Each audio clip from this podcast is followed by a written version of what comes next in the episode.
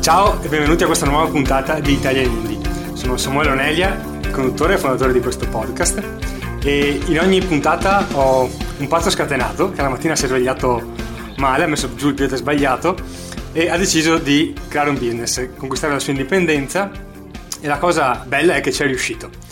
Eh, l'ospite di questa puntata è eh, Luca Orlandini. Luca, benvenuto. Grazie, grazie, ciao a tutti. Allora, appunto, tu sei l'ospite di questa puntata e con te vedremo, eh, per chi non ti conosci, sei l'autore del libro Landing Page, effi- eh, Landing Page Efficace, ce l'ho qua davanti. E, oltre a vedere come sei diventato appunto un esperto ormai italiano di, eh, nella creazione di queste pagine, che sono probabilmente le più importanti per qualsiasi business online, ehm, credo che l'aspetto interessante della tua esperienza sia anche analizzare come hai sviluppato il tuo business eh, di consulenza, perché l'hai impostato in un modo particolare, come riesci a attirare costantemente nuovi clienti e come grazie a tutto questo eh, ti sei un po' ritagliato uno stile di vita che, tra virgolette, potremmo definire perfetto, quantomeno quello a cui tanti che eh, sognano il business online aspirano. Sì. Ehm, quindi intanto benvenuto. Prima di eh, iniziare vivo dell'intervista, due note importanti. Intanto ringrazio lo sponsor della puntata, lo sponsor è Mobisit. Nel corso dell'intervista poi avrò modo di presentarvelo meglio. E ehm, ci tengo forse a sottolinearlo perché eh, gli amici del mio mastermind mi hanno eh, messo la puncia nell'orecchio sul fatto che forse non lo sottolineo abbastanza. Quella del podcast è solo una parte dell'esperienza Italian Indie. Per avere l'esperienza completa dovete iscrivervi alla newsletter alla, alla piattaforma di Italian Indie. Eh, per farlo, se in questo momento state ascoltando il podcast, è facile, vi basta scorrere nella descrizione, trovate un link che rimanda all'iscrizione e eh, appunto si tratta di dare nome utente, password e email. In questo modo avete accesso completo a tutto l'archivio di Italian Indie, a tutti i contenuti extra che mettiamo a disposizione, come per esempio un esempio pratico di funnel creato da uno degli ospiti di Italian Indie, come si creano eh, Facebook ads efficaci spiegate da Stefano Mini. Tutti questi contenuti e molti altri sono accessibili solo se vi iscrivete alla piattaforma. Quindi adesso, durante la fine dell'intervista, poi invece tornate a riascoltarla per intero, iscrivetevi alla, alla piattaforma di Italian Indie. Mi pare di aver dato tutte le informazioni di diritto prima di cominciare, quindi possiamo entrare nel vivo. Um, Luca Orlandini, allora, Magari so che eh, diversi che seguono Italiani hanno già letto il tuo libro perché me l'hanno citato anche loro all'interno eh, di uno dei gruppi imprenditori digitali, quello riservato ai, ai clienti premium. Eh, e appunto mi, mi parlavano di, del libro, quindi probabilmente già alcuni che ascoltano ti conoscono, però direi di partire un attimo qualche passo più indietro e che ci racconti quando hai deciso che fare il lavoratore dipendente ti stava stretto. Mm-hmm. Allora, io ho iniziato a lavorare circa 20 anni fa ormai, no? avevo 18 anni, ho iniziato a lavorare in un'agenzia assicurativa e mi sono occupato all'inizio di computer, perché comunque come tanti ero comunque mi strippavo con i computer, riparazioni e cose di questo tipo, poi sono passato alla grafica tradizionale e infine al marketing. Gli ultimi 2-3 anni sono, mi sono proprio dedicato al marketing, per cui mi hanno fatto tutta una formazione di marketing che effettivamente mi mancava, perché io non ho fatto scuola di marketing e ho fatto quindi tutta una serie di corsi e ho avuto modo di lavorare con un imprenditore che aveva una buona visione di come venivano impostate le cose, aveva dei processi che dal punto in cui ero io erano anni luci avanti, però dal punto di vista di oggi, quando guardo indietro, vedo che effettivamente aveva impostato determinati processi come effettivamente dovevano essere impostati in una grande azienda. Quella era una piccola azienda familiare, per cui era effettivamente una rivoluzione che stava portando. Quindi dicevo, gli ultimi tre anni li ho passati al marketing.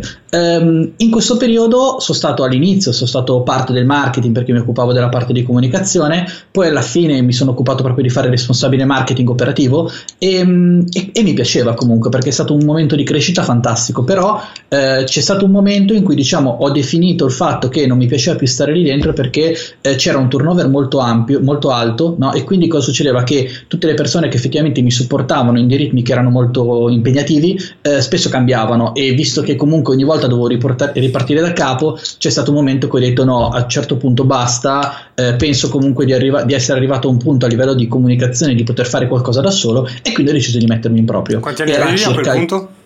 Eh, ma guarda, ho iniziato, era il 2004, io sono del 77, per cui avevo 20, 23, 24 anni circa, più o meno, sì. E quindi... Nel 2004? Ho, in, ho iniziato a 18 no. anni, nel 96 eh, sono passati, fai conto, 8 anni, per cui era sì, circa il 2004, 24, sì. meno, 23, per cui ero intorno ai 20, 24 anni. Okay. E praticamente niente, ho aperto una piccola, ho, ho, mandato tutti i curriculum a tutte le agenzie di comunicazione che esistevano probabilmente a Milano e nell'Interland, perché eh, noi, io come, come, responsabile marketing avevo un librone dove c'erano proprio elencate tutte le agenzie di comunicazione, quindi okay. quando ho fatto il curriculum ho mandato a tutti okay. e chiaramente non mi ha chiamato nessuno, no? E quindi a un certo punto ho detto, vabbè, mettiamoci proprio e partiamo, par- partiamo così no? Perché mi sarebbe anche piaciuto fare gavette in agenzia pubblicitaria, eccetera, però non è andata così. E quindi praticamente ho aperto un'agenzia e cosa facevo? Facevo progetti di grafica, per cui facevo comunicazione tradizionale, quindi non so, eh, brochure, volantini e cose del genere, e una parte di digitale. Eh, mi ricordo che i primi anni la cosa più interessante, a, a, a, me è sempre piaciuto, io ho sempre dedicato molta parte del mio tempo a cercare cose nuove, cioè mm-hmm. proprio il, il, cazzeggio in internet proprio a gratis per trovare degli strumenti magari interessanti da implementare, no? E in quegli anni lì, eh, che era circa il 2000, forse il 2003-2004, avevo trovato un, un, sistema che si chiamava PageFlip, che poi è quello che adesso si usa tipo in siti tipo ISO, no? Quindi quello di sfogliare online dei PDF, no? Okay. E, e cosa facevo? I primi progetti che ho fatto, che andavano tantissimo, era fare la conversione in digitale di brochure cartacee, per cui tipo, non so, prendevo proprio in HTML, in, in Flash ancora, si montavano pagina per pagina ed effettivamente veniva fuori una cosa che non c'era in giro, no? gli imprenditori non vedevano, quando vedevano piaceva e quindi ho iniziato così. Ho fatto siti, diciamo, statici o comunque in Flash per i primi anni, poi, quando nel 2005 è uscito, è uscito Joomla, è stata lì la, la rivoluzione praticamente perché eh, ho avuto la possibilità, senza avere base di programmazione, di fare siti dinamici e quindi di passare a un tipo di, di progetto diverso. Okay. No? E lì diciamo che è proprio partito effettivamente tutto quello che è il, um, il, il mio lavoro praticamente, perché eh, a differenza inizialmente, avendo trovato questi CMS, avevo la possibilità nel momento in cui le grandi agenzie web o le agenzie pubblicitarie non erano sul pezzo diciamo di CMS come Joomla e quindi offrivano ancora dei CMS proprietari che avevano delle caratteristiche molto più restrittive e dei costi molto più ampi. E quindi chiaramente sono entrato subito in un mercato eh, con un prodotto che mi ha facilitato tantissimo la vita perché chiaramente quando andavo a, a portare i preventivi normalmente l'imprenditore avevi qualcosa che gli altri praticamente esatto, esatto sì, sì, sì, e quindi mi sono specializzato in quello. Ok questo è stato il primo passo. Mm, sì.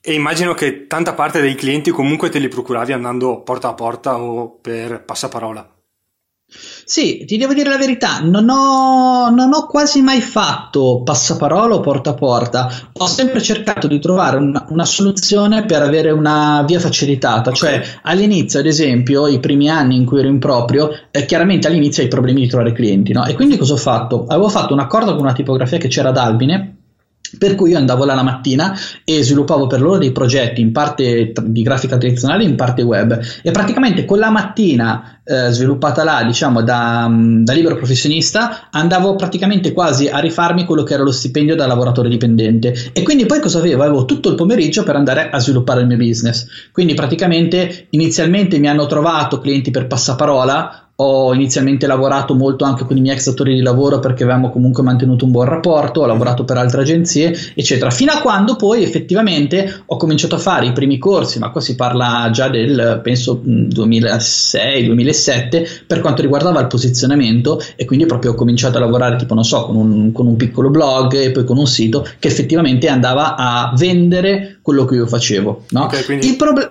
con la SEO ti posizionavi nel, per determinate sì. keyword in modo da essere sì. trovato da chi cercava. Sì. Okay. sì. questo non significa che nel 2006 ero un SEO perché di fatto cercavo di fare delle cose, erano molto eh, caserecce come cose, però tendenzialmente cercavo di lavorare in quella direzione, no? Mm-hmm. Però c'era un problema, un problema abbastanza grave, cioè Um, se io conoscevo qualcuno no? e quindi avevo un approccio diciamo di persona, io davo il mio bigliettino da visita, davo la mia brochure, la persona andava sul sito e andava fisicamente a confermare una prima impressione che aveva avuto a, dal vivo. Okay. No? Allora, quando succedeva questo, di fatto um, il contratto andava avanti e quindi lavoravamo insieme. Però se uno non mi conosceva prima e andava direttamente al sito, il sito non era in grado di vendere perché gli mancava tutta quella parte commerciale che io, chiaramente non sapendo fare ancora nel sito, facevo a voce. Okay. E quindi tutta quella parte si perdeva e io continuavo a lavorare, però lavoravo come se di fatto uno strumento online che era il sito internet era come se fosse una brochure, perché se io effettivamente non davo la prima parte a mano, di fatto non prendevo il cliente. Okay. No? E quindi cosa è successo? Che nel 2007-2008 credo, ho fatto un primo corso di, di Madri, che era proprio sulla, su, non so se era landing page o copywriting persuasivo, era comunque una cosa incentrata sulla vendita online e lì c'era ancora tipo Enrico e mi ha insegnato un sacco di cose. Il corso io ce l'ho ancora qua ed è ancora fantastico. Enrico, me, io è... ho visto solo un suo video che mm-hmm. lo si trova nel blog di Tagliaerbe ed è fenomenale. Mm-hmm. Infatti mi spiace un sacco che sia, come dire, si sia ritirato dalla, dalla mischia, perché secondo me aveva una capacità anche proprio di spiegare che era eccezionale. Sì, sì, guarda, io ho fatto tantissimi corsi e, ed è raro che fisicamente mi rimanga proprio qualche materiale, ok, però cioè, del corso madre ho ancora il CD-ROM con dentro i video, le spiegazioni, ho ancora il, il, cartaceo e ogni tanto lo guardo perché comunque quando tu lo guardi vedi che è una roba del 2007, 2008, ora non mi ricordo esattamente l'anno, però comunque ci sono dei contenuti in termini di strategia, cioè di guardare quello che deve fare una determinata cosa che già secondo me sono, sono avantissimo ancora, ancora oggi come contenuti sono ottimi, per cui sono partito da lì. Ok, in quel corso corso lì, qual è stato il, il passo in più che ti ha fatto fare? Ma il, il corso, allora, secondo me i corsi hanno, hanno due obiettivi, no? Mm-hmm. Il primo obiettivo è quello di passarti dei contenuti e questo è una cosa che ehm, diciamo è il, la base, no? Cioè io faccio un corso, mi passi qualche conoscenza che io non ho e quindi apprendo delle cose da fare.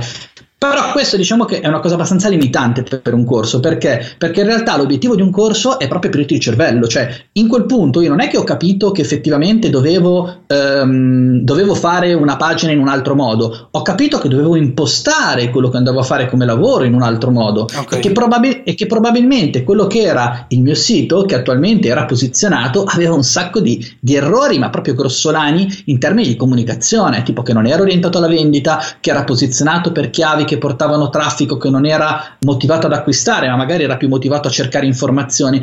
E quindi diciamo che da lì e cos'è stato? È stato tipo una specie di seme che poi negli anni è maturato e ha fatto in modo che andasse a sviluppare determinate cose e a ricercare determinate altre eh, conoscenze. Però ehm, quello è il punto di, di passaggio. Cioè, ti ha fatto capire che c'era stata... di più rispetto a quello che, che avevi immaginato. Sì, mi ha fatto capire che effettivamente non è solo che la grafica non è grafica, cioè non è una cosa artistica che tu fai per fare un volantino bello, ma c'è una cosa dietro. Fai conto che io, eh, io parto completamente dalla parte opposta, cioè io ho iniziato a fare grafica a, a 18 anni perché a 18 anni ho, ho, iniziato a fare graffiti e quindi mi piaceva tutto l'aspetto visivo, cioè sono 20 anni che disegno, disegno ancora tutti i giorni eh, sul foglio con la matita, per cui diciamo che a me mi interessava la parte bella del volantino, no? E, lì è stata la svolta perché ho capito, ok, non c'è solo la parte bella. Okay. E praticamente dopo vent'anni sono arrivato quasi ad accettare, anche se non l'ho accettato completamente, il fatto che tendenzialmente una pagina può anche fare cagarissimo, però se funziona in termini di vendita, in termini di copy, probabilmente è meglio che funzioni quella parte piuttosto che la parte estetica la parte estetica è semplicemente supporto. No? Quindi questo è stato più o meno il passaggio. E era fatto che era a Firenze nel 2000, sempre 2007, 2008, non ricordo se l'ho fatto prima o dopo Madri, probabilmente prima, però in quel convegno ho capito che c'era un sacco di cose, perché c'erano tante persone che parlavano di tante cose diverse, di cui io non avevo mai sentito parlare. Okay. Cioè, eh, e quindi dicevo, cacchio, però c'è quello che fa solo quello, quello che...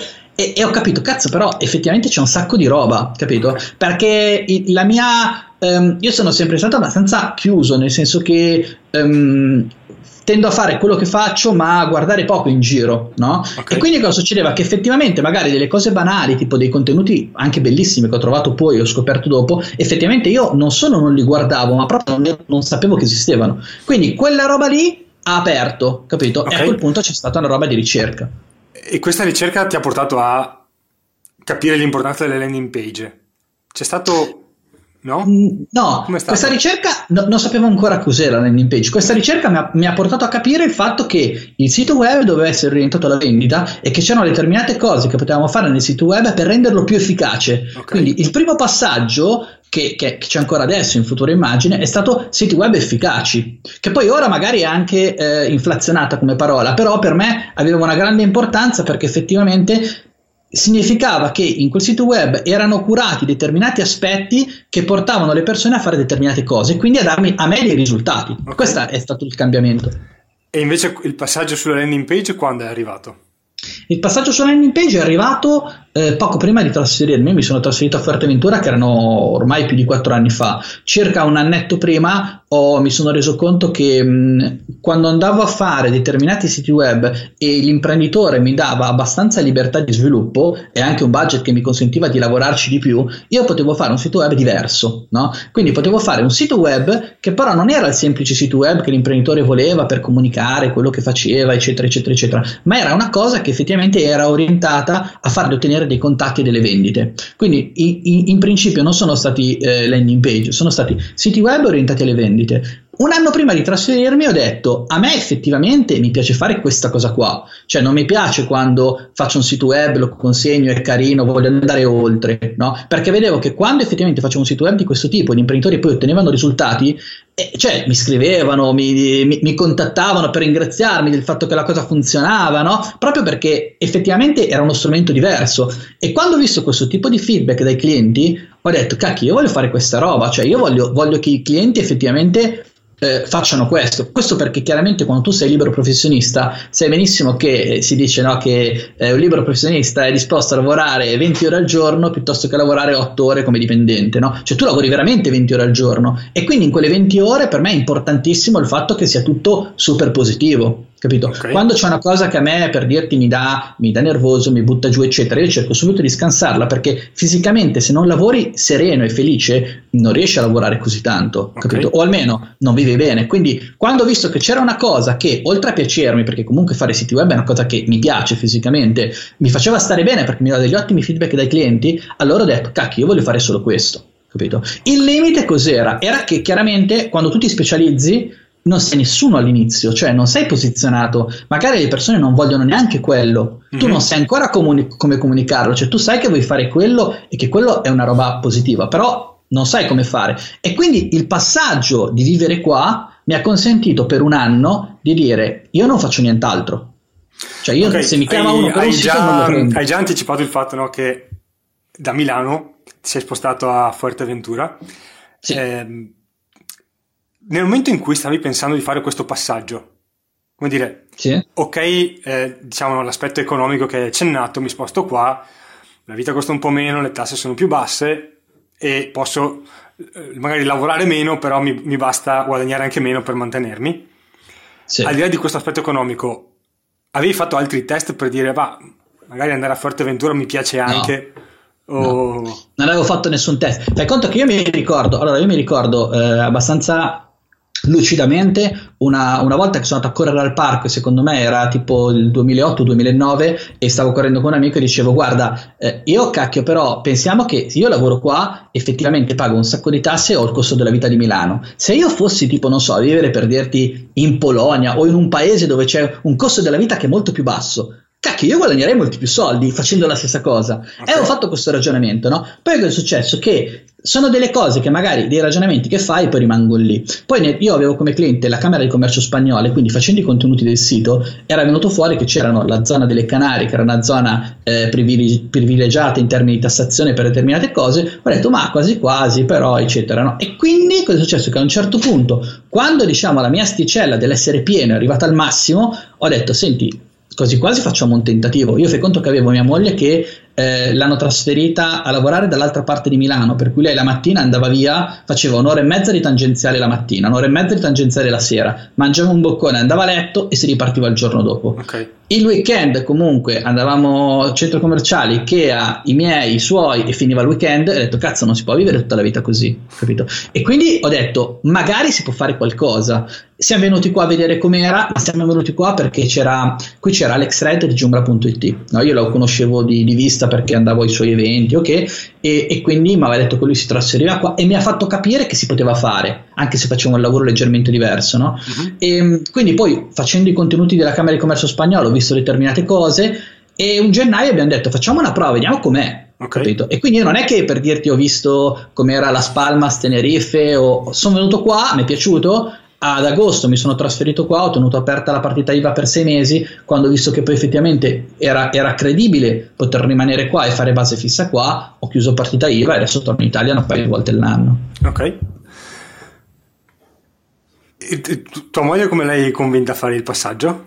Eh, cioè, face, fai conto che lei faceva tre ore di macchina al giorno, per cui è stata abbastanza facile. Okay. L'unico limite che c'è è che effettivamente tu quando vai via eh, abbandoni una parte di, di, di, amici, una parte di, ehm, di, chiaramente i genitori, i parenti, eccetera, e, e, questa cosa qua, secondo me, per un uomo è complicata, per una donna che ha, ha, più bisogno di tessuto sociale intorno è ancora più complicata. Per cui lei ha avuto fiducia di fare questa cosa ed effettivamente poi dopo, dopo quattro anni devo dire che, che siamo molto contenti perché comunque è una vita completamente diversa. Ok, poi sull'aspetto stile di vita ci torniamo fra sì. un attimo. Nel momento in cui hai fatto il passaggio, no, al di là del spostamento, qualche cliente aveva qualche perplessità eh, oppure avevi, non so, paura di non riuscire a gestire i clienti mentre eri allora, sì, non certo, lontanissimo, sì. però comunque ci vogliono delle allora, ore per tornare. Sì, sì, sì. Allora io avevo determinate paure, determinate eh, cose che mi lasciavano un pochino perplesso, per cui ho fatto i sei mesi di test. La prima paura era, io lavoravo già prima di trasferirmi completamente con quello che ricevevo da internet. Io lavoravo così da circa, secondo me, almeno due anni pieni, quindi mi contattavano persone soprattutto dal nord-est, persone dall'Emilia, persone anche da Milano, ma magari che non vedevo uh-huh. e sviluppavo progetti per loro senza vederli. Chiaro, magari quando c'era qualcuno che era nella zona di Milano che andavo a fare l'appuntamento, ma era sempre più raro, no? E quindi a un certo punto ho detto però io questa roba qua, scusami, se la faccio da qua così e lavoro comunque per Treviso e Treviso non ci sono mai andato, perché non posso farlo da dalla Spagna e quindi ho pensato, ho detto è una cosa fattibile e mi sono informato. Praticamente cosa succedeva? Che io ho fatto un conto, no? un piccolo calcolo e ho detto se anche io effettivamente trasferendomi lì dovessi perdere il 30% dei clienti perché effettivamente questi clienti mi dicono guarda no io effettivamente non mi fido di lavorare con te a Fuerteventura perché chiaramente poi ci sono delle cose, quindi per lavorare con me uno mi deve dare l'acconto del 50, quindi chiaramente tu senza conoscermi una società online che siede a Fuerteventura devi mandare un acconto del 50, ho detto può esserci che ci sia un problema di fiducia per cui effettivamente io perdo una parte dei clienti. Quanto ne perdo? Il 30%? Beh, considera che fino al 25-30% quello che risparmi in termini di tassazione e costo della vita mi va a compensare questa cifra. Per cui alla peggio comunque il mio fatturato rimane uguale e cambia la qualità della vita. In realtà poi non è successo, nel senso che eh, come, come, quantità di produzione che posso fare chiaramente è limitata, quindi io non faccio 50 progetti al mese, ne faccio 4 e quindi cosa succede? Che magari uno lo perdo, ma di fatto quei 4 li faccio sempre e quindi non ho neanche visto questo calo ed è rimasto solo effettivamente la cosa positiva. Mm-hmm. Però ehm, diciamo che tutta quella paura che io eh, pensavo che ci potesse essere nelle persone nel comunicare con qualcuno che effettivamente è a distanza già nel, già quattro anni fa non c'era più. Io non, non sento di avere a pelle perso dei clienti perché ero qua. Okay. E quindi chiaramente è una cosa che, che, rende tutto più facile. Allora, prima di vedere come hai strutturato il servizio e, e come attiri i clienti, eh, devo andare a ringraziare lo sponsor della puntata. Vai. Aspetta che ho perso il, il foglio, quello qua. Eh, lo sponsor, lo dicevo prima, è Mobisit e ehm, per chi non lo conosce, Mobisit fa un servizio molto interessante. Prima si parlava di grafica e di creazione di siti, siti web, app mobile. Questo è proprio il servizio che fa eh, Mobisit. Anche se uno non ha competenze grafiche di nessun tipo, anche se non sai programmare, Mobisit ti permette di realizzare eh, app o siti mobile per chiunque. Nel momento in cui tu l'hai creato, lo puoi rivendere e non c'è scritto da nessuna parte che quella quel sito è stato creato grazie a Mobigit, è opera tua a tutti gli effetti. Quindi lo puoi rivendere e eh, presentarti come il creatore di questo, eh, di questo servizio e ehm, grazie a Mobigit crei un sito che non è solo graficamente bello, ma che diventa anche utile per eh, fini di marketing, perché ti permette di inserire all'interno della piattaforma notifiche push, funzioni di e-commerce, loyalty card. Eh, tutto questo può essere molto utile per chi ha un'attività fisica e vuole metterla eh, online, ma non ha le competenze tecniche per farlo da solo, non ha magari il budget da investire per assumere una persona come può essere Luca o un'agenzia web e, e quindi deve magari affidarsi a, eh, deve arrangiarsi con costi più bassi. Nel momento in cui tu gli proponi un, un prezzo super competitivo, ovviamente hai la possibilità di avere, raggiungere questo tipo di cliente. Questa offerta può essere utile per chi, come me, per esempio, non ha competenze eh, informatiche o di programmazione o di grafica, ma può essere utile anche per un web designer che vuole offrire un servizio a un prezzo più basso per una determinata fascia di clienti. Allora vi consiglio di andare a vedere la piattaforma, la trovate sul sito mob.is.it. Nel momento in cui potete testarla, fare il primo sito gratuitamente e nel momento in cui poi volete eh, venderlo, inserite il codice sconto SAMU per avere un 10% di riduzione del prezzo dell'abbonamento. Come sempre trovate il link nella descrizione a questa puntata sull'applicazione podcast che state usando oppure anche sul sito italianindie.com. Sei andato a vedere il sito mentre parlavamo? No, no, ero attento a cosa dicevi. ok.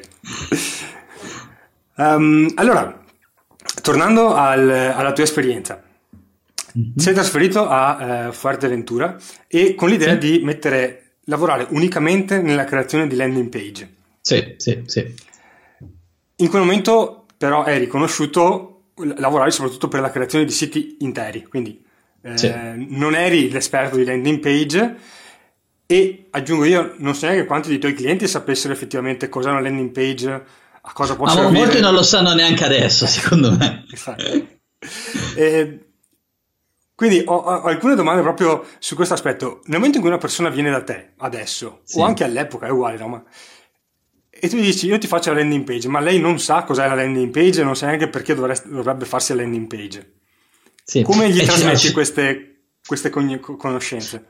Allora, normalmente la maggior parte delle persone allora, ci sono determinati livelli di trattativa no? che poi ho elaborato nel tempo, perché all'inizio uno mi diceva eh, che voleva un sito web e io dicevo no, guarda, hai bisogno della landing page. Eh, eh, ma perché no? Io voglio un sito web normale e gli dicevo ma che risultati vuoi ottenere? E quindi di conseguenza eh, la trattativa era impostata male perché poi la persona eh, capiva che stava chiedendo una cosa sbagliata, si sentiva in colpa per non sapere cose dell'argomento e di conseguenza cosa succedeva? Che effettivamente poi non andava bene, no?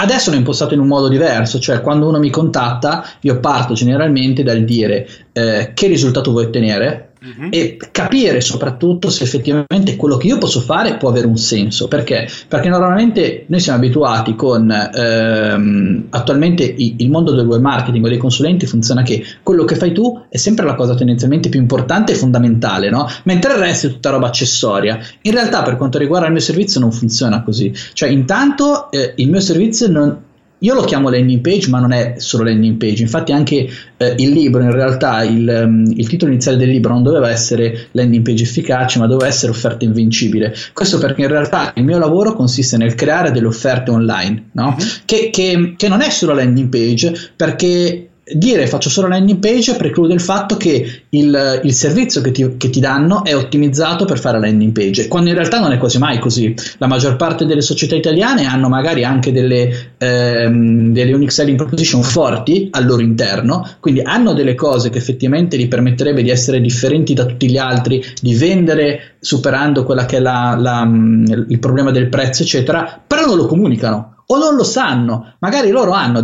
hanno, quattro caratteristiche, una caratteristica è fortissima, però loro ne comunicano un'altra. No? E quindi cosa succede? Che la, il primo passaggio con l'imprenditore è capire quali sono i suoi obiettivi, capire se il suo prodotto può essere adatto a essere eh, promosso online e se lui è adatto a essere promosso online. Perché ad esempio ci sono gli imprenditori e chi fa comunicazione o marketing o grafica sicuramente lo sa che ci sono che eh, si aspettano quando prendono un professionista di sedersi a fianco a lui e di dirgli cosa fare. Con me non funziona così, perché tendenzialmente se tu sei un imprenditore che sei super specializzato in fare eh, pulizia a domicilio, tendenzialmente sai fare quello, non sai comunicare. E quindi normalmente io lavoro con persone che riconoscono il fatto che la parte di comunicazione si sviluppa insieme, cioè tu mi parli del tuo servizio perché ne sai molto di più di, di, me dei tuoi clienti ed è fondamentale, io parlo della parte di comunicazione e su quella cosa lì tendenzialmente ho l'ultima voce in capitolo. Okay. Poi magari può essere che eh, diciamo la grafica può piacere di più il rosso piuttosto che il fucsia, ok? Però tendenzialmente se il logo va messo lì, va messo lì.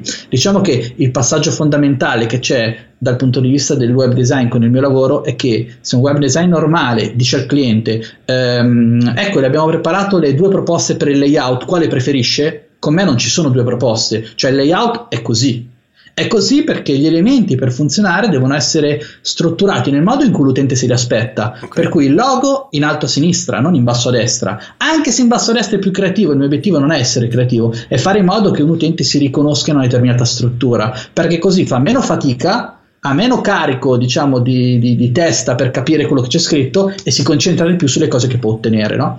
e quindi questo è stato il primo passaggio fare in modo che capire che le persone puoi collaborarci capire che il servizio è a posto e poi quando effettivamente questi due vincolanti ci sono e loro vedono il preventivo, il progetto e dicono andiamo avanti, a quel punto si capisce come lavorare e si parte normalmente dal marketing, quindi si parte proprio dal capire chi sono i clienti migliori, fare eh, una parte di brand positioning, comunque io ho incluso nel libro la parte di livello del brand positioning perché è fondamentale che un servizio sia coerente con quello che il brand dice, no? Mm-hmm. E quindi chiaramente il mio lavoro rispetto a, a un lavoro um, con un professionista normale, come ad esempio può essere tipo, non so, un grafico che deve impaginare o uno che scrive contenuti che deve scrivere il contenuto, va a prendere determinati aspetti per cui per funzionare, io quando faccio tipo i, gli speech dico sempre che ci sono tre aspetti fondamentali. Il primo è il fatto che tu devi avere un prodotto, un servizio che deve essere coerente con quella che è una domanda che può essere espressa o latente del mercato. Quindi questa è la base. Se non c'è questo io posso fare poco.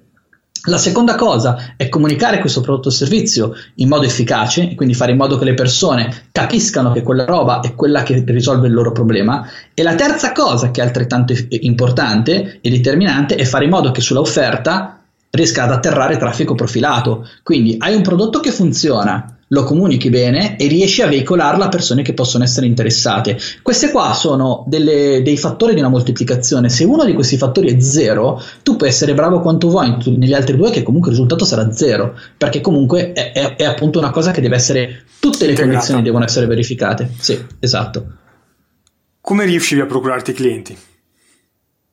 Da internet tramite la landing page. Io ho, ho, sempre lavorato tramite il mio sito web e dopo che ho fatto il corso di, di madre già avevo capito che ero posizionato per delle cose sbagliate. No? Cioè oggi, per esempio, eh, ero posizionato per costruzione siti web Okay. Eh, quindi lavoravo tantissimo in termini di scrivere contenuti, di fare delle guide, eccetera, ma ancora non avevo a fuoco come farli. E quindi cosa succedeva? Che il mio sito veniva consultato da persone che erano interessate a costruire un sito web, ma a farselo da sole. E quindi okay. non potevano essere i miei clienti. Io ho 500 visite al giorno su Futuro Immagine, ma page efficace che ne fa 10 volte meno mi dà tutto il lavoro praticamente. Questo perché chiaramente cosa succede? Che se una, una determinata chiave di traffico ti porta persone che non sono interessate a, portare, a comprare il tuo prodotto, uh-huh. ora se riesci a vendere determinate cose, tipo non so, delle guide accessorie, eccetera, ha un senso, ma altrimenti non ha senso fare articoli. E quindi chiaramente il modo in cui tu ti posizioni sul mercato, anche in termini di, di, di, di visibilità, determina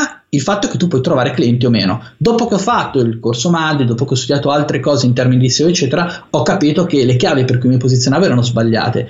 Riuscivo a lavorare, ma lavoravo eh, male perché i clienti che mi venivano, mi atterravano sul sito non erano profilati bene. Quindi cosa ho fatto? Ho migliorato la qualità dei clienti che arrivavano sul sito, quindi persone che erano più coscienti, che cercavano altre cose, eccetera, e ho fatto in modo di comunicare meglio la mia offerta. In questo modo qua, quello che facevo già prima di trasferirmi, già prima di fare landing page, è migliorato ancora. E quindi se prima vendevo, tipo, non so, nel 2000 un sito web a 2500 euro quando era super completo, Attualmente riesco a vendere una landing page che agli occhi di un imprenditore può essere molto più semplice da fare rispetto a un sito web completo allo stesso prezzo. In realtà il lavoro che devo fare io è lo stesso, però a differenza di prima ora riesco a comunicarlo bene alle persone interessate. Prima ancora non ci arrivavo e non ci riuscivo. Quindi la differenza è questa. Quindi adesso per esempio per quali parole ti cerchi, la, lavori per, eh, per posizionarti? Ma ti faccio un esempio, per andare su una, su una, su una chiave che è stata utilizzata già da, da super esperti, eh, se tu guardi ad esempio, ehm, se non sbaglio era di Marsala e forse Fiavane, avevano fatto acquisire clienti. Acquisire clienti è una, parola, è una parola per cui posizionarsi molto più interessante che costruzione sito web, perché guardi a quello che è l'obiettivo finale, capito? Okay. Quindi a un cliente che vuole eh, acquisire clienti ti dice voglio clienti, come me li porti? io gli spiego quello che faccio, se gli piace lo facciamo. Se invece un altro cliente vuole eh, cercare costruzione sito web, io gli dico guarda, eh, io farei così perché ti porto più clienti. Lui dice no, io voglio il sito web e, e la trattativa è già, è già diversa, capito? Per cui le parole per cui tu ti vai a posizionare sono importanti anche per come quello che tu fai eh, viene percepito. Quindi io non capisco sinceramente perché moltissimi che fanno i blogger e magari hanno delle agenzie fanno dei post che parlano male di servizi che loro non fanno. Cioè un po' come se io facessi un, eh, un post eh, rileggendo un'infografica che dice come scrivere un contenuto efficace. Prendo un'infografica e, e ci scrivo un post traducendo quello che dice, no? Non ha senso se io non vendo il content marketing.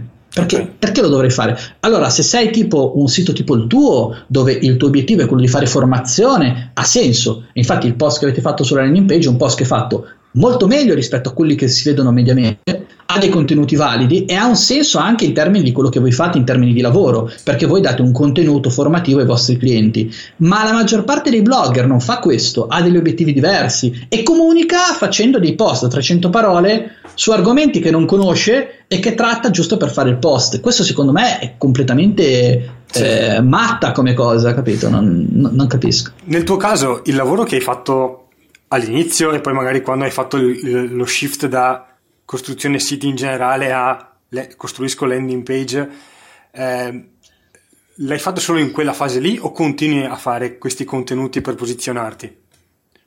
È una cosa che fai continuamente in diverse forme. Cioè, da sempre, io quando ho fatto il sito, all'inizio, tipo, non so, 3 o 4 anni fa, c'è stata una bellissima esperienza dove scrivo articoli tipo per Webhouse, che è un sito che parla, um, parla di, di, sviluppo siti web o di strumenti per il web, e scrivevo lì. Ho scritto degli articoli per Jumal.it, poi ho scritto per il mio sito, poi ho fatto un altro sito per fare un blog più specifico su altri argomenti, poi magari sono dei progetti che partono, apro, chiudo, però di fatto sempre scrivo e sempre comunque creo contenuti perché eh, comunque eh, sono uno che tende a cercare tanto, no? E quindi man mano che cerco alcune cose che trovo che penso che possono essere interessanti le ritrasmetto. Questa cosa qua può essere fatta tramite contenuti in un post, tramite un convegno in cui vai a fare uno speech, tramite un'intervista, tramite diverse cose. Quello che è ancora da ottimizzare, ad esempio, per quanto mi riguarda, è l'ottimizzazione del contenuto, cioè nel momento in cui io preparo uno speech per, eh, non so, il, un convegno, riprendere il contenuto di quello speech Ecco, fare il riciclo dei contenuti è sempre una cosa che mi è stata molto cara, però attualmente da quando faccio gli speech riesco a fare poco perché chiaramente ho tanto tempo da dedicare al contenuto allo speech, tanto tempo allo sviluppo e quindi ho questa parte qua. Attualmente mi sto organizzando in questo senso, nel senso che ho preso delle persone che non si occupano di fare eh, quello che è il mio lavoro, quindi non, non, mi aiutano a fare landing page, però mi aiutano in tutte le attività accessorie, per cui faccio uno speech, ho una persona che va a riprendere magari quello speech e a crearmi un contenuto. Okay. Faccio ad esempio una, mh, mm, faccio non so, ad esempio un'intervista, allora magari recupera tutte le interviste e cerca di farci un contenuto, in modo che così quello che fai anche in termini di guest post non sia semplicemente fatto lì e muoia lì, ma possa essere comunque riutilizzato. L'ideale sarebbe tipo, non so, fare un contenuto video, fare il transcript, fare infografica, metterlo in podcast. In questo modo qua tu effettivamente vai a modularlo in tutti i modi possibili, no? E questa è una cosa molto importante da fare. Hai degli cioè, nel senso, queste persone scrivono proprio anche contenuti per te o fanno solo repurposing? No, fanno, fanno, trascrivono o mettono okay. insieme i contenuti che ho già fatto. Ho una ragazza che mi sta aiutando adesso per quanto riguarda landing page che si, mi aiuta a fare le ricerche. Okay. Quindi non in termini di ricerche di mercato, SEO, quelle cose lì, perché di quello me ne occupo io, però ad esempio va a cercare se ci sono dei competitor, se all'estero c'è qualcuno che comunica molto bene quella cosa, magari per avere delle idee su come magari si muovono le persone in un determinato mercato. Okay. Questo è, è, molto importante, mi, mi, occupa molto tempo. E poi adesso sto cercando una persona che faccia sviluppo front-end, perché così quando io sviluppo la landing arrivo a un determinato livello di, di sviluppo e poi la passo a, un front-end, a uno che fa front-end in modo che così riesce a fare il mio lavoro meglio più velocemente e magari anche a, me, mettendoci meno tempo. Ok. E avevi accennato ai guest post, appunto a scrivere su Webhouse e via dicendo. Quello ovviamente era un'attività di content marketing che tu facevi per promuovere il tuo sito, le tue pagine.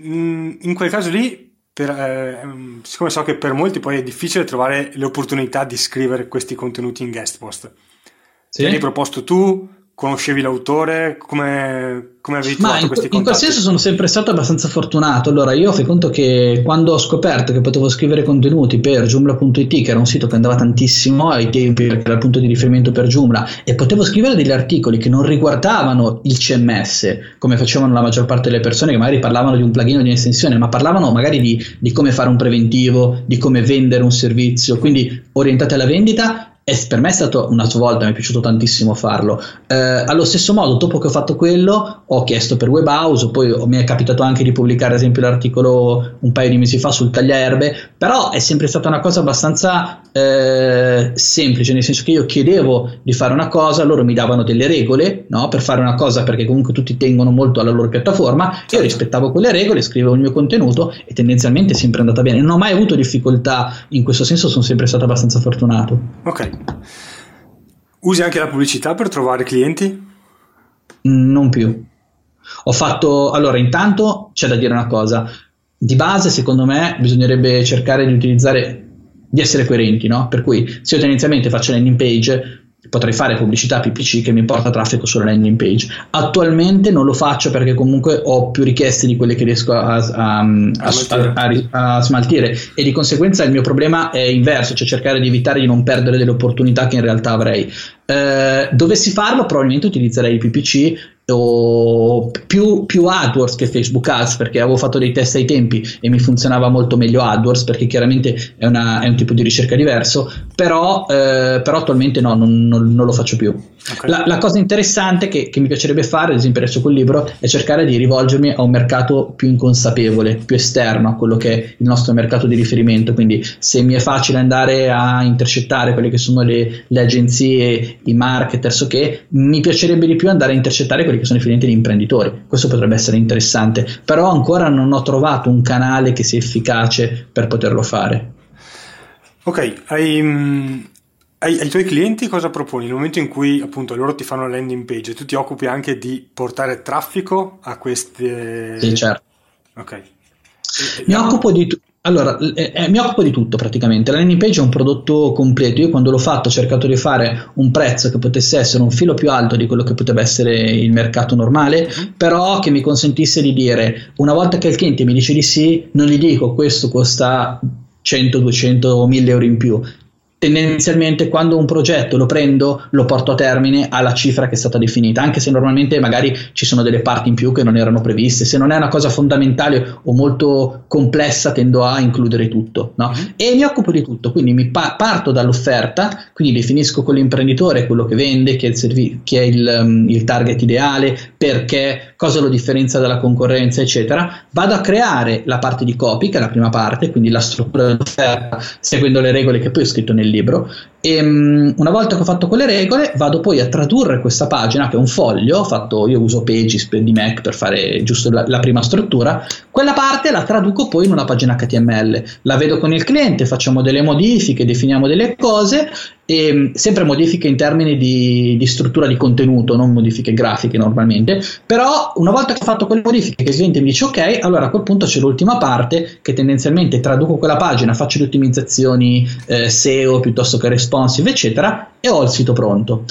A questo punto qua cosa succede? Che contatto il mio consulente per il PPC, io lavoro con diverse persone, ad esempio io mh, sono in contatto con Francesco Tinti, con Zambon, anche con Rossella Celini che adesso non fa più questa cosa però mi dà sempre dei buoni consigli e, e ho un consulente che di lavoro cosa fa? Mi definisce eh, come secondo lui è meglio portare traffico in quella pagina.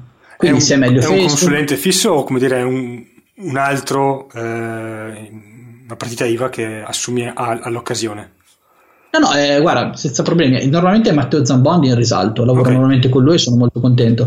Eh, definiamo insieme quello che mh, mm, è meglio fare per portare traffico sulla pagina. Okay. No?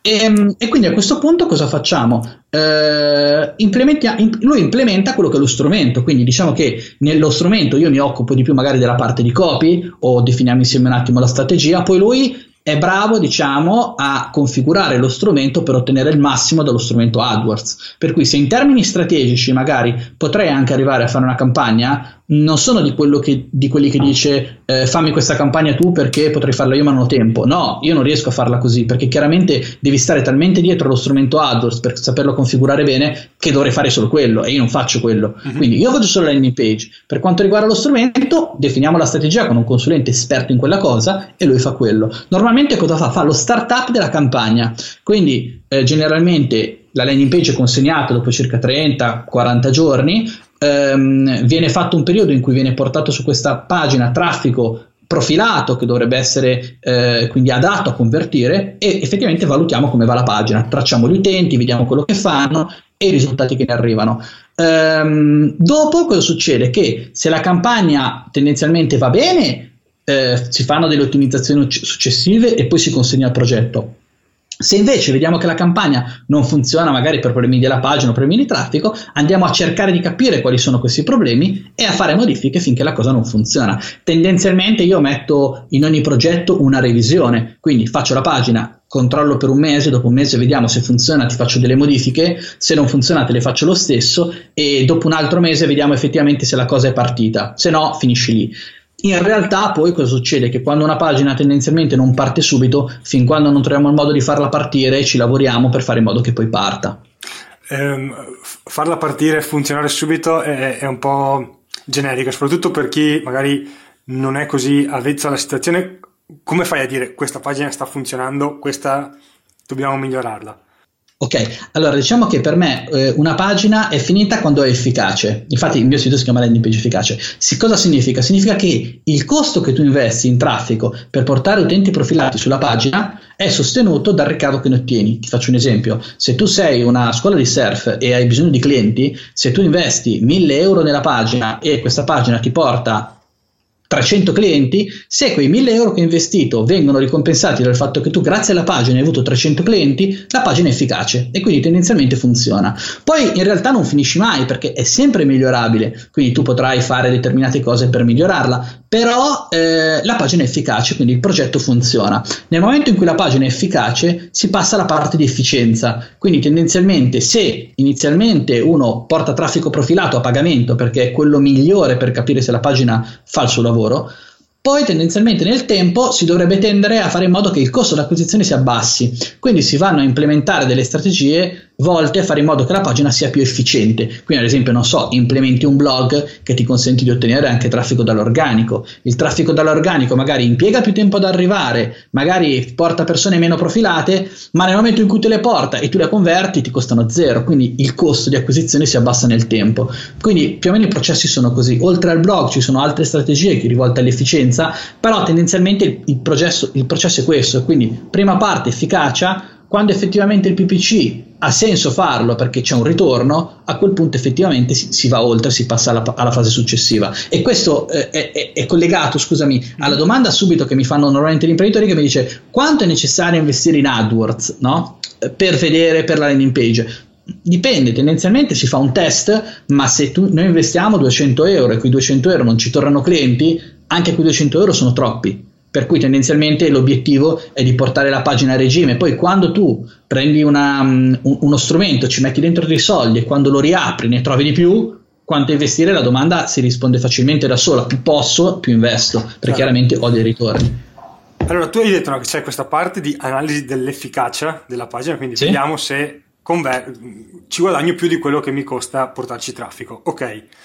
E questo fa parte del pacchetto iniziale ti creo una sì. landing page efficace con tutti gli annessi e connessi. Mm-hmm.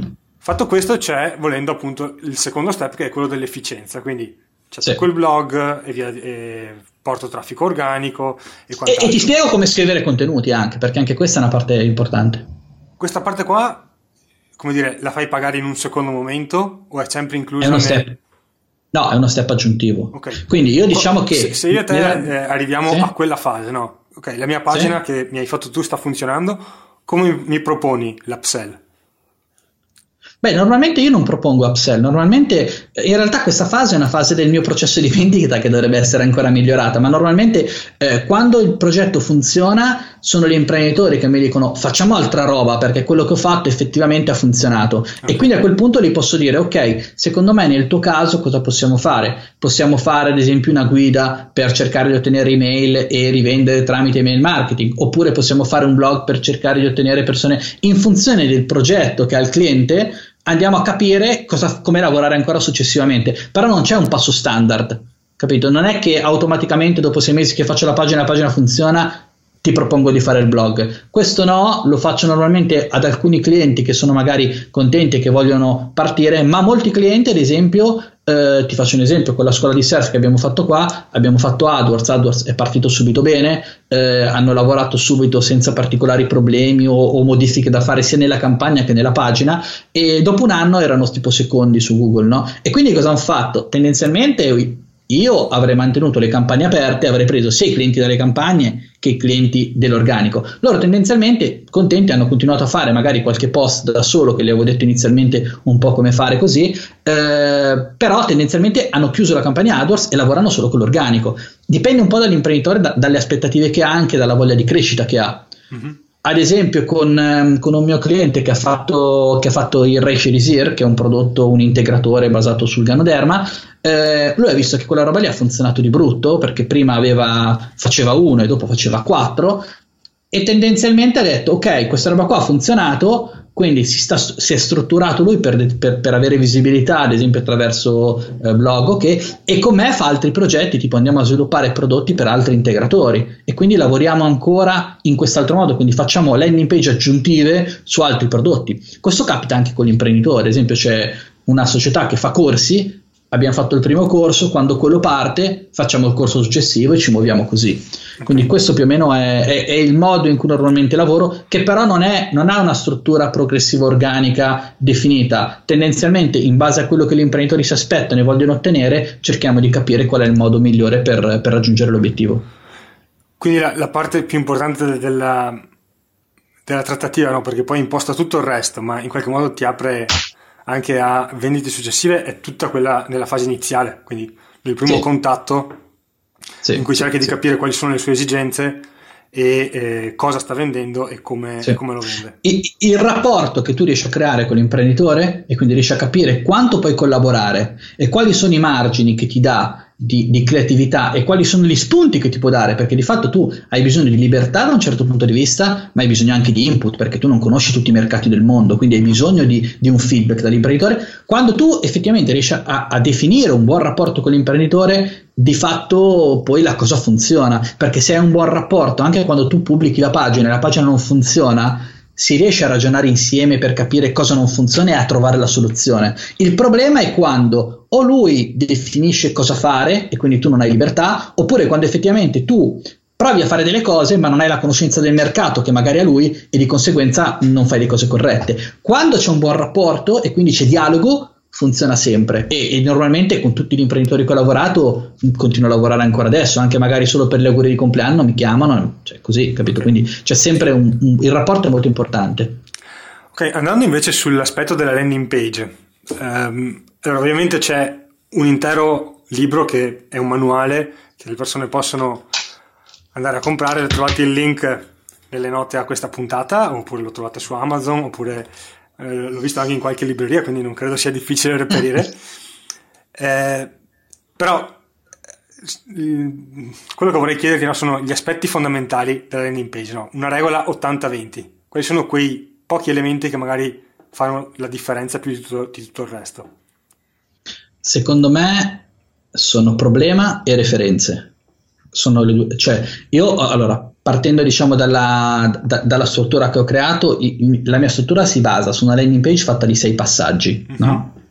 che sono i passaggi della IDA, quindi attrazione, attenzione, interesse, desiderio, azione, a cui si sono aggiunte due parti che erano importanti. Normalmente nelle landing page che facevo prima erano già incluse in questa parte.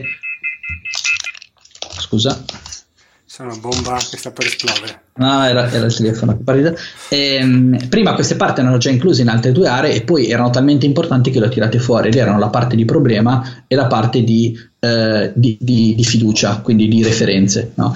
Allora, considera che sono due parti. La prima parte della landing page è l'above the fold e ha l'obiettivo di fare in modo che l'utente che atterra sulla pagina non dica sono nel posto sbagliato, ma capisca che è nel posto giusto. Quindi la prima parte della landing page deve venderti il fatto che l'utente continua a leggere. No? Quindi la seconda parte è la parte che uno vede subito nello schermo, sì, senza sì, scorrere, sì, bo- e deve esatto, presentarti il problema. Ok deve presentarti informazioni che ti consentono di capire che sei nel posto giusto. Okay. No?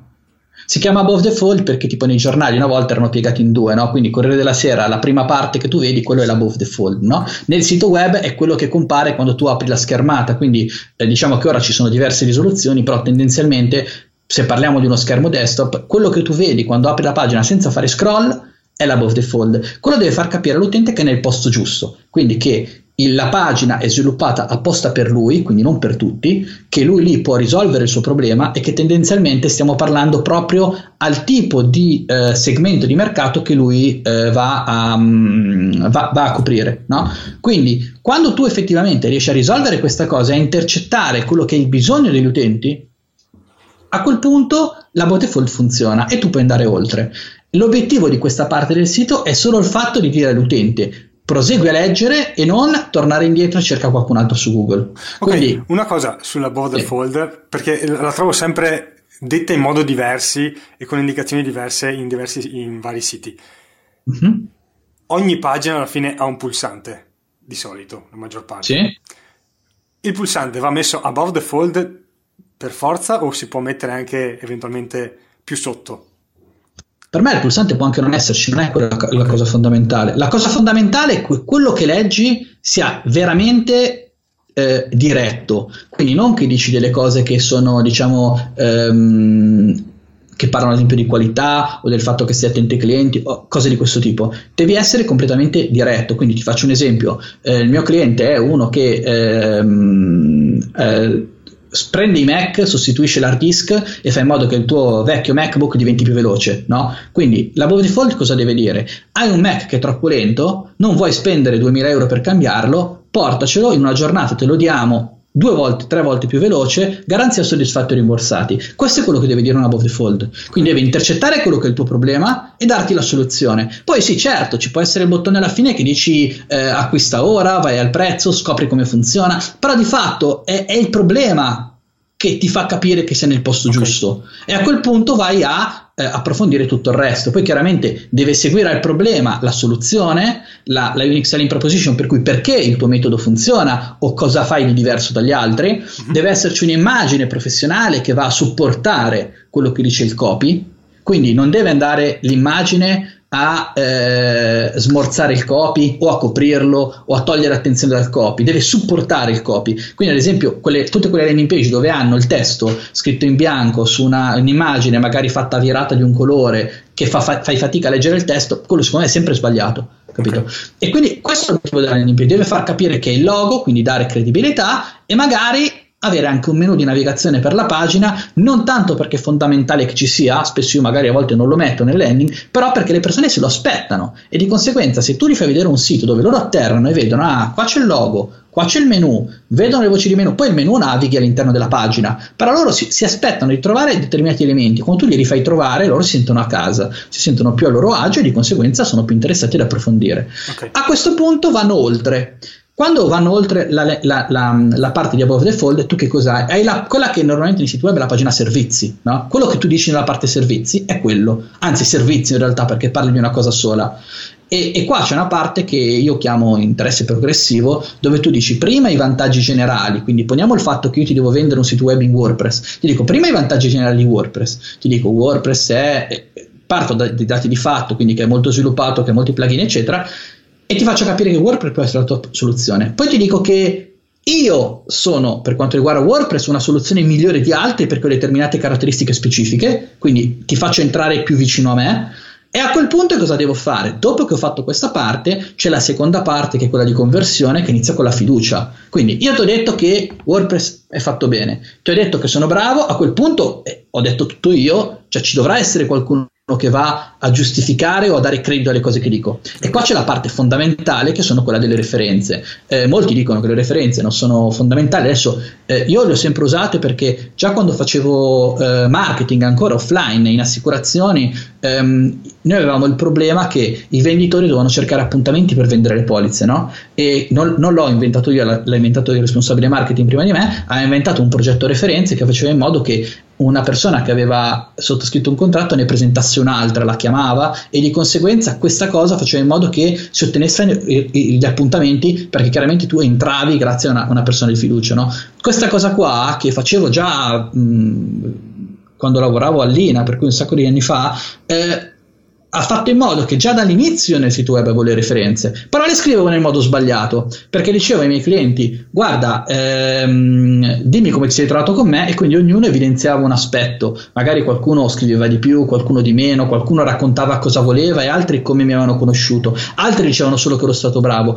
Queste referenze nel tempo però mi sono reso conto che funzionavano fino a un certo punto perché sì, erano vere, però quando tu pubblichi in un sito web tutte le referenze dove tutti dicono che sei bravo, uno dice beh, grazie se le hai selezionate e non riesce a identificarsi in queste referenze. Uh-huh. Quindi una parte fondamentale, secondo me, del libro riguarda proprio la referenza, quindi come ottenerla e soprattutto come scrivere le referenze, come chiedere le referenze per fare in modo che ti arrivino dei testi che effettivamente siano efficaci per poi la vendita. Quando tu fai questa parte, tu che regole dai per eh, avere le referenze scritte bene? Eh, ci sono determinate domande, c'è, una, c'è, c'è, un determinato questionario che è molto importante, okay. che utilizza due, due, strutture di copy molto importanti, sviluppate da due marketer super bravi, che, che io ho, ho, letto per quando, quando, studiavo il copy e poi ho detto, cazzo, questa roba qua applicata alle referenze mi fa in modo di ottenere la referenza perfetta e di conseguenza que- questa parte qua è una parte fondamentale che però adesso non ti dico perché l'ho messa nel libro no? Cioè, no, comunque, nel... comunque, al di là di questo no, volevo vedere se ti okay. sbilanciavi di più ancora ma ehm, quella di chiedere domande dirette è fondamentale eh, l'ho, l'ho, testato anch'io e funziona molto meglio che non dire ah per cioè, favore scrivimi quanto ti è piaciuto questa cosa ma, ma, ma, ma, per due motivi eh. il primo motivo è che uno che ti risponde a delle domande chiaramente eh, ha una traccia e quindi non deve andare a braccio. Non devi inventarsi. Quindi io, io per dirti, uno dei problemi fondamentali di quando tu chiedi referenze nelle mie chieste è il fatto che le persone non sanno cosa scrivere, quindi non sanno cosa dirti, non l'hanno mai fatto, non sono abituati, e due che eh, non hanno delle basi quindi non hanno una traccia da seguire. Se tu già chiedi le referenze, che hai una pagina con 50 referenze, uno si fa molti meno problemi a dartela, ma non perché pensa che la sua referenza sia così importante, ma semplicemente perché va nella pagina, legge le referenze, vede che comunque non, che sono, non sono robe di Shakespeare e dice ok, allora posso scrivere anch'io e te la dà. La seconda cosa è che se tu dai una traccia, le persone sanno esattamente quali aspetti tu vuoi andare a colpire, no? E quindi di conseguenza riescono a, crearti un, a, a, darti un prodotto che effettivamente è più facile fare per loro e più utile per te. La cosa importante è quando tu le referenze rispecchiano quello che dici nel copy, tutta la tua offerta diventa credibile e di conseguenza effettivamente eh, tutto diventa sostenibile. A quel punto cosa succede? Che tu hai detto determinate cose, no? All'inizio, hai, attirato l'attenzione, hai spiegato la tua offerta, hai, hai detto perché eri più bravo degli altri, perché uno doveva scegliere scegliere te, no? E a quel punto dici, fai dire agli altri che effettivamente è vera questa cosa, quindi crei la fiducia e nella parte di creazione di fiducia c'è anche, non so, le garanzie e queste cose qua. A quel punto l'unica cosa che ti manca è fare in modo che l'utente dica, ok, a questo punto eh, compra, cioè devi fare l'acquisto immediato. Quindi la seconda parte della, della, landing page ha come obiettivo il fatto di convertire nel momento in cui stesso la stai guardando, no? non, non, non, procrastinare, perché poi chiaramente noi abbiamo degli strumenti per andare a recuperarli, tipo non so, puoi fare un downsell e recuperarli attraverso l'email o puoi fare remarketing, però se riesci a fare in modo che convertano subito è sempre meglio, no? E quindi questo è l'obiettivo. Ok, come è organizzata la tua giornata ideale? Ah, la mia giornata ideale è organizzata così: mi alzo normalmente per le otto e mezza, faccio colazione alle nove, alle nove e mezza viene, adesso sta arrivando una ragazza che mi, mi aiuta, per cui mi fa tutta la, la, parte di ricerca o magari la parte di, di, data entry a volte nelle cose e tendenzialmente lavoro fino all'una e mezza, alle due. Poi stacco, riprendo alle due e mezza e lavoro fino alle cinque e mezza, sei, stacco e poi quando riprendo la sera magari riprendo magari alle 10 e mezza e vado avanti anche fino all'una a volte quando voglio fare cose, magari quando c'è un progetto che mi gasa e voglio andare avanti, no? Perché di fatto eh, molti pensano che magari noi eh, lavoriamo tante ore perché di fatto siamo indietro, no? In realtà magari non sono indietro, però magari ho finito una cosa alle, alle 6, a un certo punto dovevo uscire, però comunque la sera voglio andare avanti, voglio finirla, quindi magari faccio anche tre, tre, tre step quotidiani.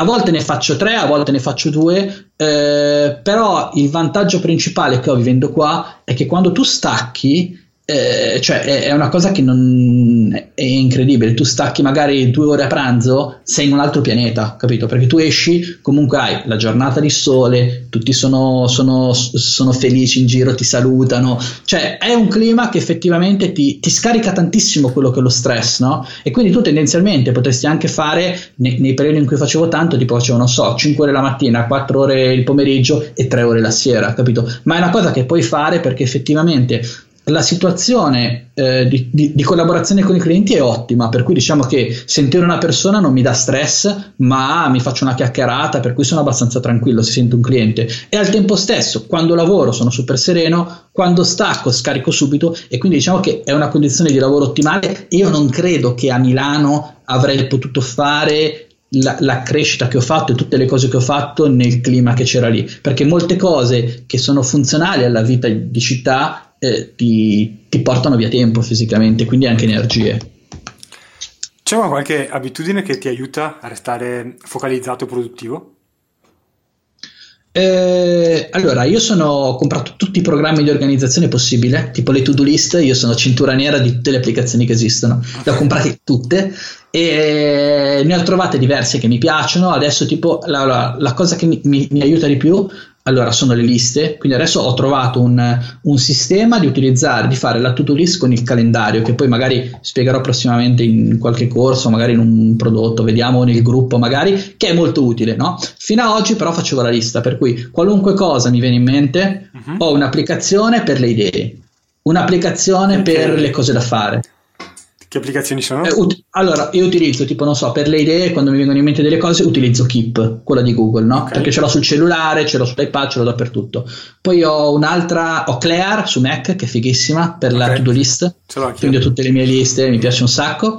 E, però, diciamo, il mio problema rimaneva il fatto che eh, mi andava bene per delle cose nel lungo periodo, ma nelle cose nel breve alla fine a me piaceva proprio sul foglio scrivere le cose e spuntarle, no? Uh-huh. Proprio per fare in modo che la mattina c'erano delle cose, io la sera magari mi ero fatto il culo 10 ore, però cazzo, vedevo che erano finite alcune cose, no? Uh-huh. E con le applicazioni, quando tu spunti in Claire va via e quindi cioè, non, non riesci, capito? Non ti rimane lo storico, capito? Allora adesso ho trovato il modo praticamente, allora la, la, la super hit è questa, praticamente nel calendario faccio così. Allora ho un'applicazione che mi gestisce il calendario giornaliero dove io vedo, diciamo, sei appuntamenti al giorno. No, io appuntamenti telefonici così ne faccio abbastanza pochi, per cui ho spazio nel calendario e quindi mi sono fatto un calendario per il to do e un calendario per il to do ok, che è quello che ho fatto.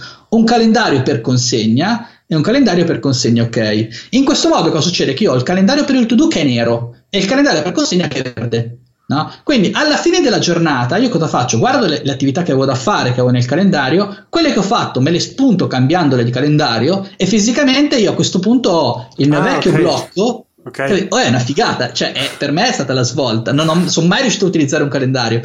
E in questo modo qua effettivamente io ho il calendario che quando io vado a vedere settimana scorsa cosa ho fatto, io vedo tutte le attività e vedo effettivamente quello che ho fatto di volta in volta nei vari giorni. Okay. Questa cosa qua mi aiuta tantissimo. Quando poi magari non ho un'attività che non riesco a farla, la sposto nel giorno successivo, però in linea di, di massima quello che mi aiuta tanto è non tenere niente a mente. A volte io sono a letto, magari non so, alle due di notte e non riesco a dormire perché sto pensando a delle cose, no? Allora vengo qua, vengo in sala, prendo il, il blocco, l'iPad, quello che è, scrivo tutto, arrivo a letto e dormo tranquillo, okay. capito? Devo proprio scaricare la testa non avere pensieri. Okay. Questa è una cosa che serve tantissimo.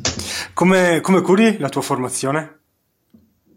E allora io ho la fortuna, super vantaggio di conoscere, di, di, avere Francesco Tinti che è il mio super maestro, mentore, così, che spesso ci sentiamo, lui studia tantissimo e mi passa eh, tantissime informazioni utili, per cui lui diciamo punto di riferimento è lui, è come fare l'università tutti i giorni, no? Okay. Così.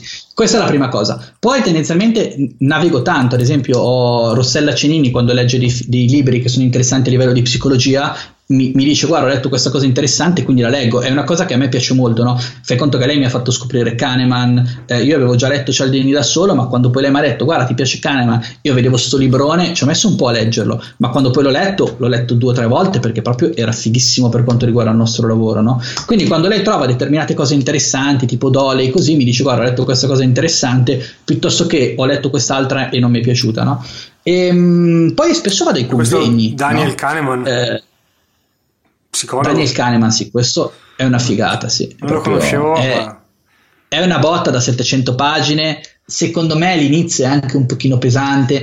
Cialdini è molto più fruibile, molto più, è molto più, lui è, è piuttosto, però ci sono delle robe dentro che effettivamente quando tu le leggi con un'ottica di ottenere qualcosa da quelle cose che lui dice, Okay. È, è, molto più potente perché sono molto più forti come principi di quelli che può utilizzare Cialdini. L'unica cosa cos'è che quando tu leggi in realtà devi fisicamente studiarlo perché devi capire come quel singolo principio tu lo puoi applicare a quello che fai tutti i giorni e questo non è, non è facile, capito? Perché spesso dopo un po' tu leggi, magari sei stanco, quindi tendi a leggere e non a studiare. Invece studiare, secondo me, determinate cose è molto importante. Ok. Qual è stato il fatturato del 2015 o il fatturato medio mensile? Non so cosa sia più facile ah, per te. Guarda, tendenzialmente considera che io faccio quattro progetti al mese. Mm-hmm. Ogni progetto come valore all'inizio, quando ho iniziato a farle, aveva tipo sui 1500 euro ogni landing, quando ho iniziato a farle. Adesso siamo circa sui 2.500-3.000 euro ogni landing. Okay. Se, so, se, sono bravo, che sono full produttivo, ne faccio 4. 4 non le faccio mai perché magari c'è il mese che c'è un evento, il mese che c'è magari un, um, un uh, magari c'è una landing che mi ritarda perché non parte subito che, per cui tendenzialmente io chiudo mediamente due landing, tre landing e mezzo al mese e mezzo al mese, quindi tendenzialmente fai presto, fai tipo, non so, 5-6 mila euro che può essere di, di, di budget eh, okay. mensile. Eh, questa cosa qua tendenzialmente potrebbe essere molto ottimizzata da adesso in poi perché avendo scalato di volta in volta una parte di lavoro a determinate persone mi libera dal poter fare altre cose. Quindi tipo non so una, una, volta non facevo consulenze quindi se uno voleva solo il copy della pagina non glielo facevo. Adesso mi capita di essere contattato solo per la parte copy o per la parte di strategia o magari mi arriva un sito un e-commerce che non serve una landing page ma mi dice come faccio in questo e-commerce a ottenere più contatti? E quindi vado a guardare quella che è l'usabilità eccetera. Secondo Queste me, cose qua sono robe nuove. Questa è la tua esperienza interessante, no? Perché non sei a livello ho ottimizzato tutto, ho automatizzato no, tutto. Assolutamente. No. Sei a una fase in cui chi è all'inizio può relazionarsi facilmente a quello che tu fai, perché ovviamente sei più esperto di tanti, ma non è che sei ho 10 persone che lavorano per me e esatto. ogni tanto Parlo... parlo con qualcuno. Sì. Sì. Quello che ehm, questa è l'ultima domanda, no? ma se una persona partisse con un progetto simile al tuo, no? non dico per forza landing page, no, ma qualcosa di focalizzato su un specifico aspetto del web. È possibile ancora raggiungere questo livello di eh, raggiungo clienti solo con la SEO, come hai fatto tu alla fine? Io non raggiungo clienti solo con la SEO però, eh. Io raggiungo clienti con una strategia web che, mm-hmm. che, che, che è organizzata eh, che, che, è molto più amplia della SEO. Ok. Cioè, io, io, non sono un SEO, non ho studiato SEO. Io per raggiungere i clienti ho eh, io sc- scrivo dei contenuti, quindi faccio content marketing, sì, sì, faccio okay. dei, dei, convegni, faccio se- cioè è, è, molto più ampia. Ad oggi posso dire che non faccio pubblicità per fare contenuti perché ho una mm-hmm. visibilità che è maggiore alla mia capacità produttiva, no? Ok. Eh, quindi no, non devo farlo, però di fatto mh, mm, non è solo SEO, capito? Per no, cui no, ok, è, content marketing, eh, ok. Oggi, oggi, questa cosa puoi farla, puoi farla nel momento in cui tu decidi di specializzarti in qualunque cosa. Okay. E, ed è fattibile. Poi chiaramente se tu mi dici um, uno che vuole fare eh, landing page si mette a farla in un anno così, tendenzialmente io credo che in, in due anni, in tre anni se fai solo una cosa e studi tanto, riesci a essere esperto. Perché diciamo che la cosa importante, molti mi hanno chiesto, no? Mi hanno detto, però cazzo Luca, tu hai fatto tutto, hai, hai, studiato tre anni per imparare a fare landing page. Dopo tre anni che fai le landing, fai il libro dove dici cosa fai e che cazzo hai studiato a fare, lo dici a tutti. No. In realtà il problema principale di quando tu fai una cosa, il valore che ha contattare una persona che, che fa questa determinata cosa, non è nel creare la landing come struttura, cioè il libro ti dà le best practice per poter organizzare una landing che funziona. Quindi diciamo che uno che non ha visione di web marketing vede il libro e dice, ah figata, devo fare così, così, così e imposta la cosa cosa, ma la parte principale della landing, la cosa difficile, non è creare la landing page. Il mio lavoro non è quello, eh, il mio costo non, non, valgo così solo perché creo la landing, mm-hmm. valgo così perché tendenzialmente quando tu fai 10 landing, 7 partono abbastanza bene, 5 partono col botto, eh, 2 partono abbastanza bene, 3 non partono. E okay. quelle 3 che non partono, capire perché non vanno è una cosa che è super complicata perché tu hai seguito tutte le best practice, no? È come dire che tu eh, hai chiesto a una ragazza di uscire, lei ti ha sorriso, ti ha detto di sì, gli dici ok, prendiamo il caffè, prendi il caffè, vi divertite, eccetera, vai a cena, è tutto a posto, e poi a un certo punto dici vabbè, ciao, io vado a casa. E capire cosa non ha funzionato è un casino. Cioè, e, e, e, perché? Perché va a, ad andare a, a riguardare quello che fanno gli utenti è quello che voleva la persona e quindi si scontra con quello che tu pensi che le persone vogliano, con quello che loro vogliono realmente, che magari non te lo dicono o magari non lo sanno, no? Okay. Per, darti, per, farti un esempio, ehm, tutte le best practice le avevo fatte con uno studentissimo che faceva implantologia, no? uh-huh. E il medico mi ha detto, mi fa, guarda, io faccio solo questa roba qua, voglio specializzarmi in questo, per cui eh, ehm, fai la pagina come vuoi, piena libertà, lui aveva già comunicato bene online, aveva già fatto delle cose organizzate bene, e abbiamo creato una landing, no? Con tutti i crismi, eccetera. La finiamo, lui mi fa, guarda, l'unica cosa eh, non mettermi, chiedimi un preventivo, ma mettimi fissa un appuntamento. Questo perché io come professionista non posso farti un lavoro da 8.000 euro in bocca senza che ti ho visitato, perché non ha senso, no? Cioè non è professionale, l'ordine certo. si incazza, tutte queste cose qua. E io ho detto, ok, è giusto, è vero, no? E l'abbiamo fatta giusta così e non funzionava. Non funzionava perché? Perché è giusto, è vero fare così, puoi avere tutte le ragioni del mondo, però se gli utenti vogliono il prezzo, tu non gli puoi dare l'appuntamento perché non lo vuole nessuno.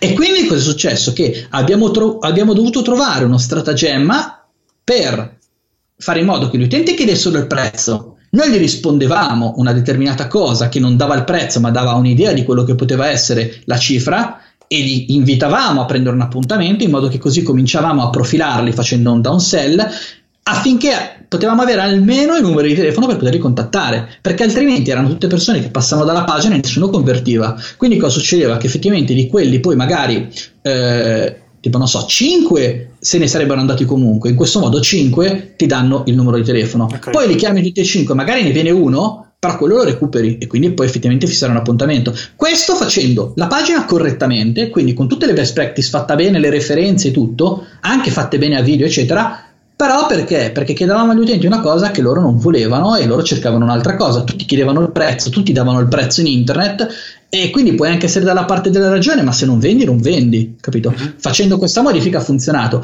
Questa cosa da capire è una cosa che quanto tempo ha richiesto? Ma se la landing page ha richiesto farla un mese, capire questa roba ha richiesto un lavoro di 10 minuti una volta che l'hai capita. Ma ci ho pensato un altro mese per arrivarci, capito? Okay. Quindi e, e diciamo che la parte fondamentale, difficile, che poi è anche quella diciamo, che riguarda la SEO, il PPC, cioè è capire quando qualcosa non va come tu ti aspetti che dovrebbe andare, perché? Per fare questa, con le landing page ci vuole molta empatia con gli utenti, ci vuole la, la, possibilità di parlare con le persone, capire cosa non funziona, perché noi più siamo sicuri di quello che facciamo e più, sia, e più rischiamo di andare a sbattere contro il muro. Ok. Questa è... No, credo sia interessante e soprattutto dire, mette in luce forse un aspetto, no? il, non è tanto il difficile imparare a fare qualcosa quanto farlo con quell'esperienza no, che tu hai acquisito in quei tre anni. Sì. Ok. Quindi forse Infatti la, la, la, la, prima parte all'inizio, quando io sono partito a fare il libro, la prima parte, che, che nelle prime pagine dico, eh, questo libro non ti, non ti renderà un esperto in landing page, perché è l'esperienza che ti rende esperto. Io posso darti un percorso che ti consente di mettere in ordine la tua comunicazione per cercare di andare a, a, a, a toccare quei paletti che sono fondamentali per ottenere risultati. No? Poi, oltre alla parte di landing, va avanti e parla anche di quello che succede dopo la vendita, quindi come fare efficienza, eccetera. Però di fatto L'obiettivo è dare l'opportunità di toccare i paletti, poi l'esperienza, che può essere esperienza nel mercato, come può essere esperienza a livello di, di, sviluppo delle pagine ti consente di andare a capire quando qualcosa non va, insieme chiaramente a determinati strumenti tipo Analytics, eh, Hotjar, piuttosto che tutti gli, i mouse tracking, eccetera, che ti consentono di capire effettivamente che Cosa, cosa, funziona, cosa non funziona e quindi deve essere ritoccato. Però a questo ci arrivi facendo tanti progetti, non è una cosa che puoi apprendere in un corso, in una call, è una cosa che proprio ci devi sbattere la testa. Ok, direi che abbiamo affrontato tutta la panoramica delle tue esperienze. Per chi è interessato ad approfondire, ovviamente vi rimando a Landing Page Efficace, il libro di Luca. Come dicevo prima, lo trovate su Amazon dappertutto, lo trovate anche riportato nelle note a questa puntata. Nelle note a questa puntata ritrovate anche il link per Mobisit, lo sponsor dell'intervista. E se andate sul sito o anche dalla, dall'applicazione con cui state ascoltando Italian Indie, potete iscrivervi alla piattaforma di Italian Indie e avere accesso completo a tutta l'esperienza. Vi ringrazio tutti per averci seguito, ringrazio Luca per la disponibilità e ci risentiamo. Grazie a te per, per l'intervista. grazie a te per l'intervista e grazie a tutti che ci hanno seguito fi- fi- finora. Grazie a tutti e ci vediamo presto, convegno, in giro, online. Se avete bisogno contattatemi pure. Ciao a tutti! Ciao a tutti e ci, vediamo fra, ci sentiamo fra due settimane. A presto, ciao!